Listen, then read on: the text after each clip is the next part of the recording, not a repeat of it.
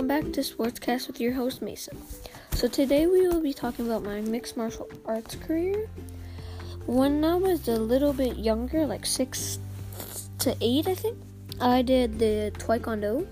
Like it was just a few kilometers away. I don't know, but um, me and my sister did it, and then I quit, I think. So, but I forgot. I think it was for another sport like hockey, soccer, some summer sport like lacrosse or something. But I don't really know.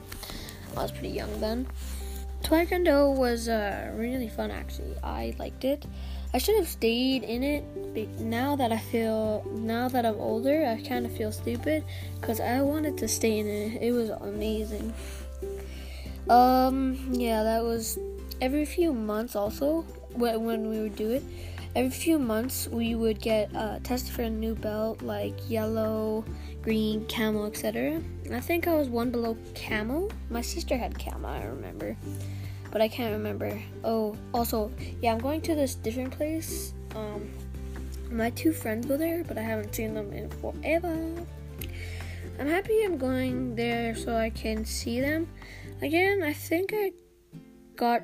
I'm getting to go after my hockey season is done. I hope it will be really fun there. Yeah, so that's really all I've done for my, my martial arts and stuff like that.